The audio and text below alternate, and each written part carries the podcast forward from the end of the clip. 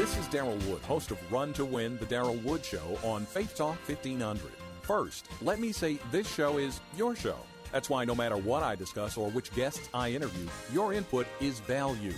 If it's in the news, on TV, or at the movies, whether political, social, economic, or whatever, at some point I'm talking about it on Run to Win, the Daryl Wood Show, Monday through Thursday from 4 to 6 p.m. on Faith Talk 1500. Real life. Real life. Real life. Real life. Real life. Hey, wait a minute. What's the name of your church? Real Life Christian Church. Real life.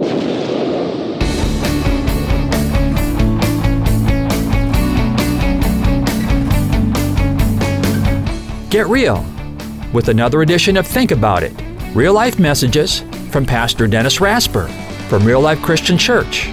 And now, let's listen to the message from Pastor Rasper. I want to say welcome to all you doubters, and that's just about all of us if you're, if you're really honest. Jesus appeared to his disciples. Remember that? And Thomas wasn't there. And the disciples said, Thomas, the Lord's alive. Went something like this John 20, 24. Now, Thomas, called the twin or Didymus, one of the twelve, was not with them when Jesus came.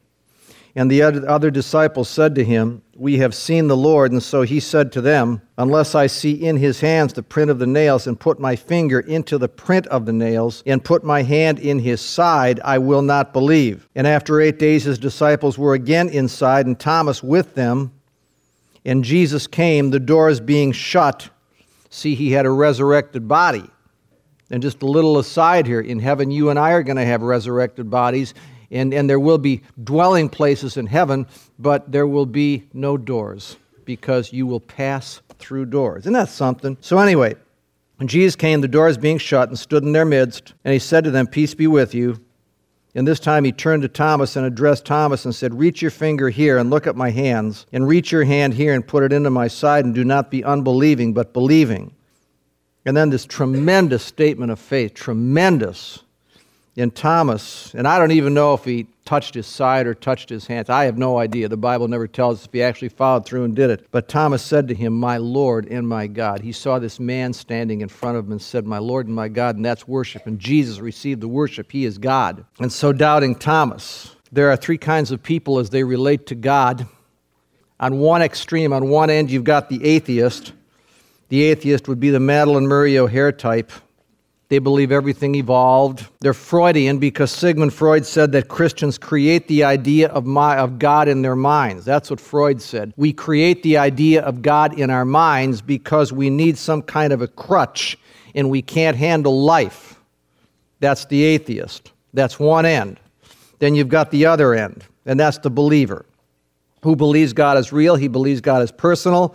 And the believer says, I love him and I obey him because I love him. And I love him so much I'm willing to make sacrifices and deny myself because I love him. And that's the other extreme. And right in the middle, you've got the third group. And that's called the agnostic. Agnostic is a word that means I don't know, or you can't know, you can't even know truth, see? It's the perpetual doubter. I'm still searching, they say. I'm searching. I'm trying to find myself. That's nuts. Convince me, you know?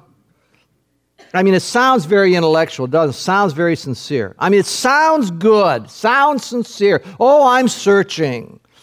But you got to know what Jesus said. Jesus said, He who is not for me is what? Against me, and there is no middle ground.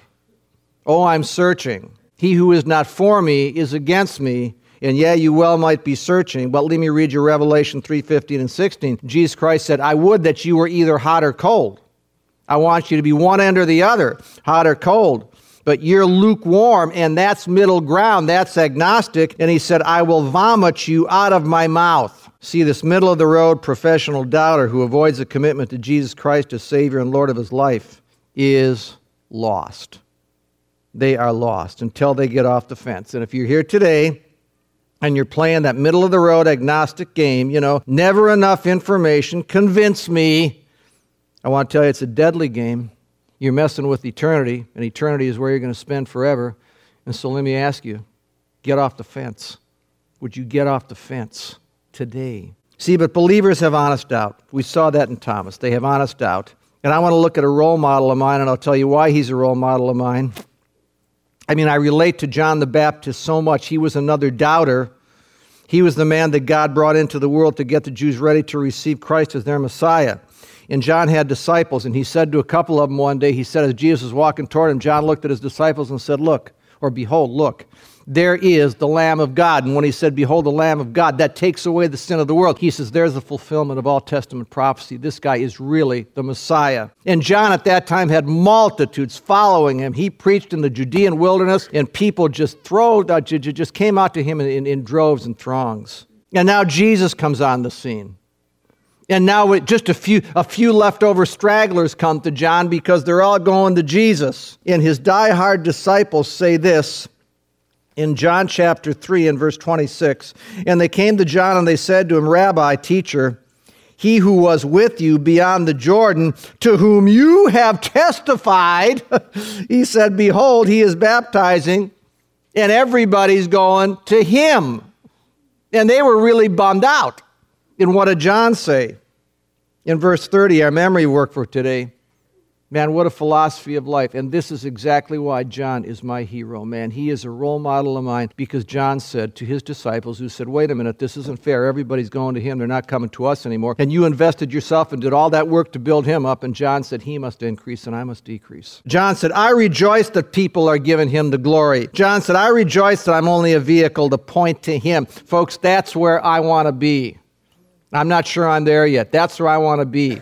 I want to say with my heart sincerely, and I pray you do, that he must increase and I must decrease. And so at that time, Herod is king of the land of the Jews. And Herod has a brother who has a wife whose name is Herodias.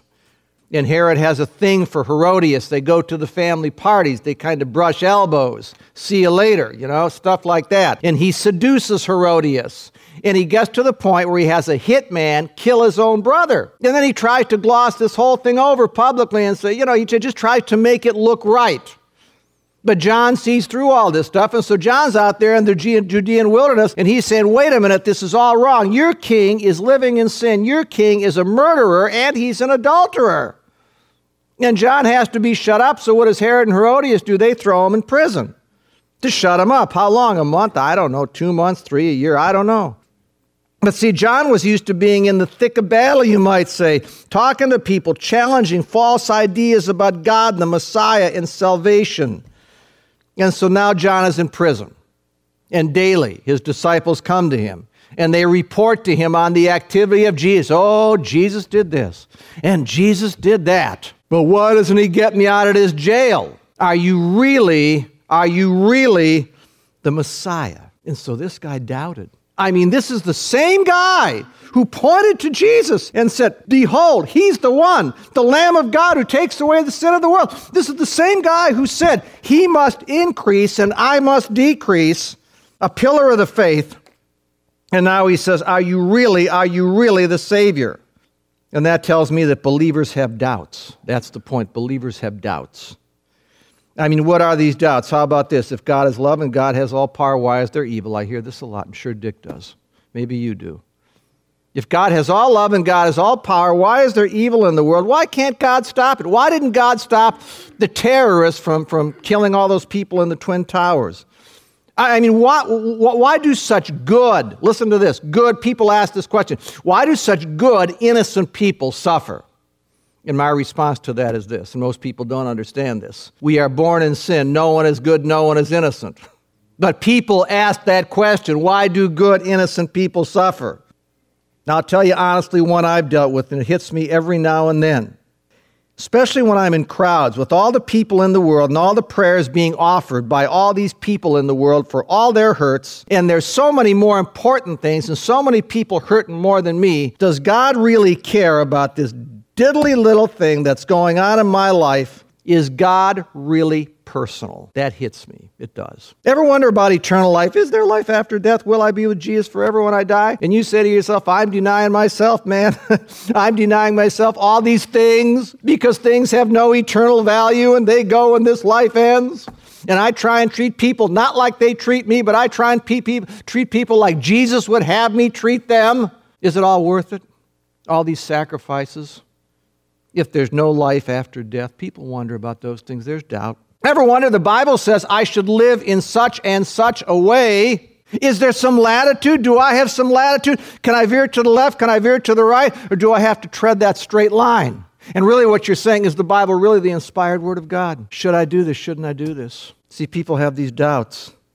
The Bible teaches that God hears and answers prayer, does He? Is what happened in my life somebody said to me an answer to prayer? Was that just coincidence? I was in the right place at the right time. Excuse me, well, was this really God?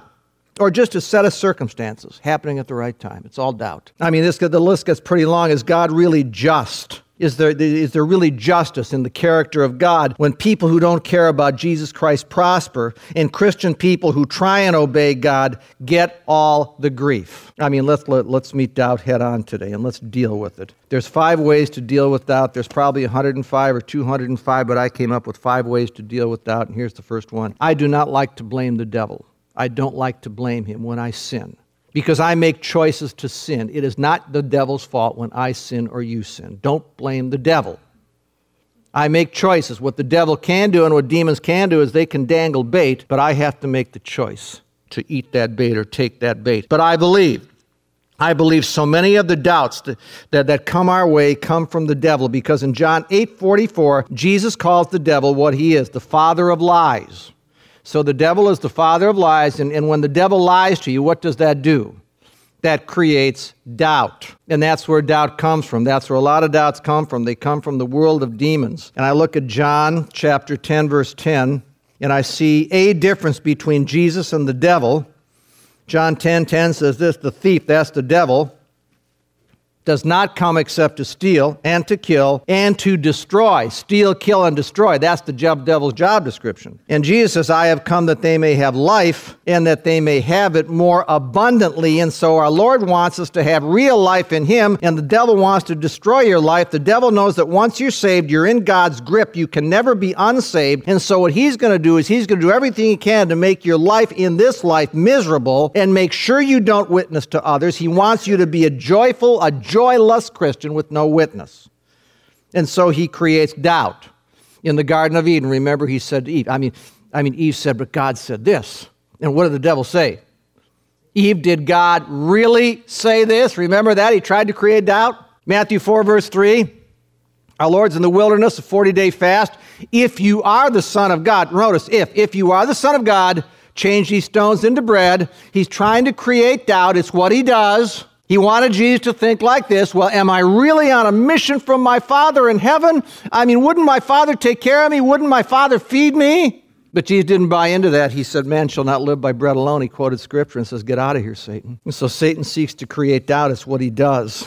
There is supernatural warfare going on every day in every believer's life. All day, every day, there is supernatural warfare. In his effort to rob you of all that God wants you to be, as a child of His.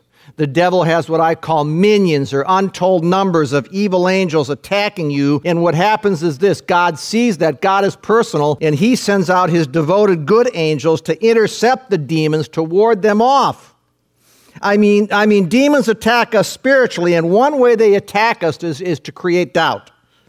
And I believe they also attack us physically. And folks, if all if, if, you, if all the angels would all of a sudden become visible, and you could see the spiritual warfare going on around us, I don't think we could handle it.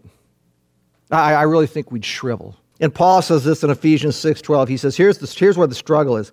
We don't struggle against flesh and blood, but the real struggle against, listen, principalities, powers, rulers of this present darkness and spiritual wickedness in heavenly places. And I got to tell you, folks, I am no match for demons.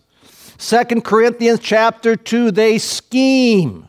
The devil schemes. He watches you. The Bible calls angels watchers in Daniel.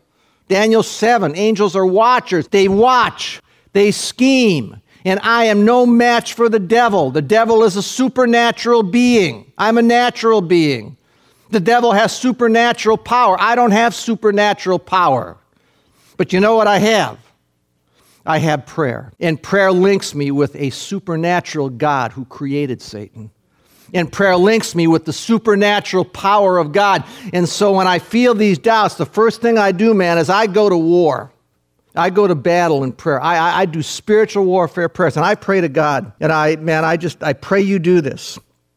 I, I pray, Lord Jesus, Father in heaven, if this is from Satan, please protect my heart, protect my mind, protect me spiritually. Send your angels, or whatever means you choose, but fight this battle for me because I can't fight this deal myself. I am no match for Satan. I admit that. And I pray in Jesus' loving and strong name. So prayer is your weapon, folks. Now, we know that the devil is a, not, no, no, no, not the only source of doubt. He, he is a source of doubt. Well, secondly, if you want to fight doubt, admit to God you're having these doubts. Don't be ashamed of it or hide it. You know, God tells us to do that very thing in His Word, Psalm 73. Man, Psalm 73 is so today. Let me just read this to you. Psalm 73. What's, what's going on here is the, is, is the human author of the psalm. God's God obviously is the divine author, but the human author of this psalm is having a problem watching the wicked prosper. Verse 3, Psalm 73. For I was envious of the boastful when I saw the prosperity of the wicked. When I saw the prosperity of the wicked, man, I got envious. There's no pangs in their death. He means they die natural, painless deaths. Their strength is firm. They're not in trouble like other men. Their money can buy them out of any trouble they have, nor are they plagued like other men. Therefore, pride serves as their necklace, violence covers them like a garment. Listen to this their eyes bulge with abundance. They have more than their heart could ever wish. And then, verse 8, they scoff and speak wickedly concerning oppression. They speak loftily, meaning proudly, and they kind of shake their fist at God, you know. And then he goes down to verse 13. Look at verse 13. Then he says, Surely I, look at that, surely I have cleansed, I have cleansed my heart in vain. What's he saying? I'm trying to keep your laws, and it's useless. I've washed my hands in innocence. Verse 14, for all day long I've been plagued. I've been chastened all day long. Folks, do you know how today that is? Do you know how many people deal with that stuff? And once you admit this, once you admit this is how you're thinking, once you admit your confusion, once you admit your doubt, guess what? You have disarmed Satan. And here's another beautiful benefit. Because when you can go to God in prayer like that and say, God, this is what's going on in my heart, this is what's going on in my mind, you know what? You're developing intimacy with God in prayer. That, that, that's so practical, man. You're just, you're just laying your heart on the table and saying, God, you know, I can't understand this, man. I'm, I'm the one who serves you. I, you know, I'm, I'm the one who thinks, is this God's will or not? And all this bad stuff is coming my way, and all these people who don't care two hoots about you are getting all the good stuff. When you start praying like that, I want to tell you, you have disarmed Satan. And notice when John admitted his doubt, and sent his two disciples to Jesus. What did Jesus say? He said, John's a loser. Don't listen to John. Forget everything he said, right? No. Here's what he said about John. He said, What did you go out in the wilderness to see when you went out to see John? Did you go out to see a reed shaken by the wind? He said, Not my disciple John, man, not my servant John. This, this guy is a rock. He's solid. He knows what he believes.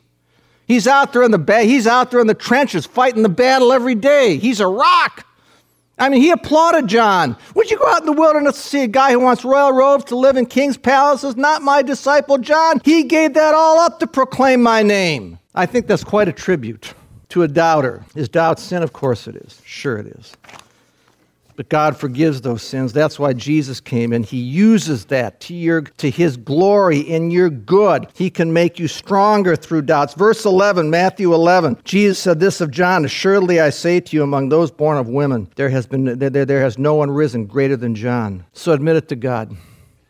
Number 1, how you deal with doubt. You go to war, spiritual warfare. This is from hell. Number 2, you admit it to God. Don't play games with God. Admit it to God. Thirdly, know yourself. Know when you're vulnerable. Know when you're hurting. Know that. John was imprisoned, and that's when doubt came. John had lots and lots and lots of time to think. Did he think to himself, listen, I laid my life on the line to show that Herod was an adulterer, and adultery is a sin. And I end up like this. Jesus, if you knew this, I wouldn't be here. You would have done something about it. And so he's doubting. See, John the Baptist was in a very vulnerable time of his life. He was hurting, and this giant of faith said, Could I have been all wrong? Are you really the promised Savior?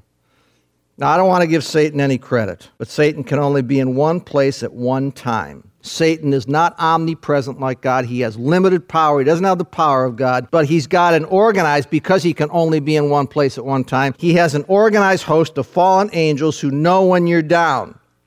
And you need to know yourself. And you need to know when he's attacking you. You need to, you need to know that when you're depressed, the D's, down, despondent, disillusioned, disgusted, I mean, you know, that you, you you are, man, you are so vulnerable to the attacks of the enemy. And what you need to do at that point in your life, you need to know yourself and you need to say, wait a minute, God is real. And when you're going through these doubts at this point in your life, you need to go to John's Gospel, 18 and 19, the story of the cross, or Matthew 27 or Luke 23. You need to go to the cross and you need to read that, that Jesus gave everything for you. And you take this whole thing back to the cross and you know yourself and you say, wait a minute, this is not the real picture here. I mean, I know myself. I know when I'm upset about something, and I know I need to keep my mouth shut.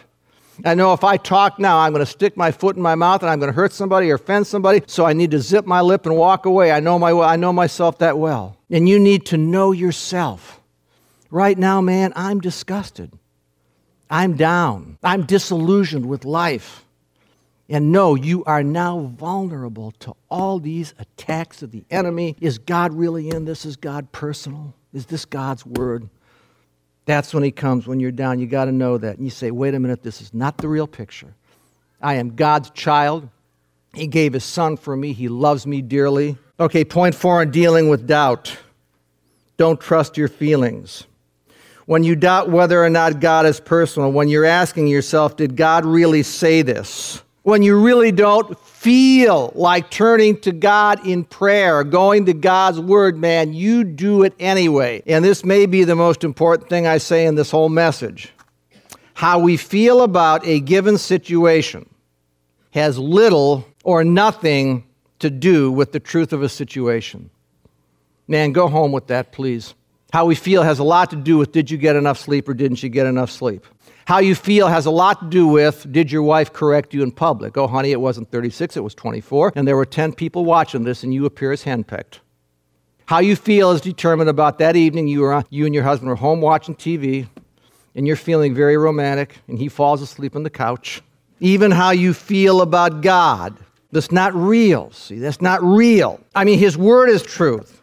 And like I said, people play these dumb little games with God. I talked to a guy, he'd been sick for months, and he said, I feel like my prayers aren't getting through, so I'm going to quit praying. I'm going to quit reading the Word of God.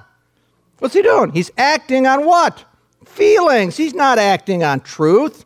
I mean, you read Truth Bible, God hears and answers every prayer. So you say there's no meaning or there's no purpose to what I'm going through. And that's how you feel. You feel like there's no meaning or no purpose to what I'm going through. Then you need to go to the Word of God. You need to go to John 15, where Jesus says, I am the vine, you are the branches, and my Father in heaven takes his shears and he prunes back the branches so that you bear more fruit. And the truth of the situation is yes, there is purpose, there is meaning in what you're going through because you're being pruned and you're being pruned for greater service and more fruit. But you didn't feel that way, did you? But you got to look at the truth of God's word. The word of God says 1 Corinthians 10 13, the Lord will not give you more than you can bear. So, what you're saying, I mean, your feeling is there's no end to what I'm going through. But the truth of the Word of God, 1 Corinthians 10 13 says, the Lord will not give you more than you can bear, which says God knows your limit, which says if you're still going through it, guess what? You can still bear more. Because the Word of God says He knows your limit, right? He knows you can handle it. And with the trial, the Word of God says God will provide, 1 Corinthians 10 13, the way out. Now that's truth. Here's the fifth way and this permeates everything. It begins, I mean, everything begins and ends with prayer. Folks, we have to be persistent in prayer because when you're going through doubts, you're not going to feel like praying. You're going to feel like God's, like I said, a million miles away. And your natural inclination is, is going to be to say, Why pray? What's the use? I mean, when you doubt the very truth and presence of God, you're going to think like that. But it's like studying the Word of God, man. You do it anyway. You do it anyway. You go before God's throne. You hang in there in prayer. I mean, you hang tough. And when you pray, hear me. This is how I, this is, I got it, this is so personal to me. This is why I pray. I want answers. Of course, I want answers. I want an end to what I'm going through. Of course, I do. But that's not why I pray. I don't pray to get answers. I don't know if anybody can relate to that. I pray to get to know God. I want to know God's heart. I open myself up to God and I say, God, I just want to receive whatever you have to give me because I know it's right. I want to praise Him. I don't only want to say, God, this is what I need. I want to thank Him. I want to get into the mind and heart of God, especially on those days when you're going through something, when doubt assaults you and you don't want to do it. And when you go to God on those days, I believe sincerely God will bless you doubly. And I pray these words have been a blessing to you today. Think About It is sponsored by Real Life Christian Church. Real Life Christian Church meets in Endeavor Middle School, 22505 26 Mile Road just west of North Avenue in Ray, Michigan. Sunday service starts at 10 a.m. Visit us on the web at rlcc.us. Never miss a single message from Pastor Rasper. Just go to faithtalk1500.com and download the Real Life Podcast. And until next week, may God's Word do a work in you. Real Life Christian Church. Get real.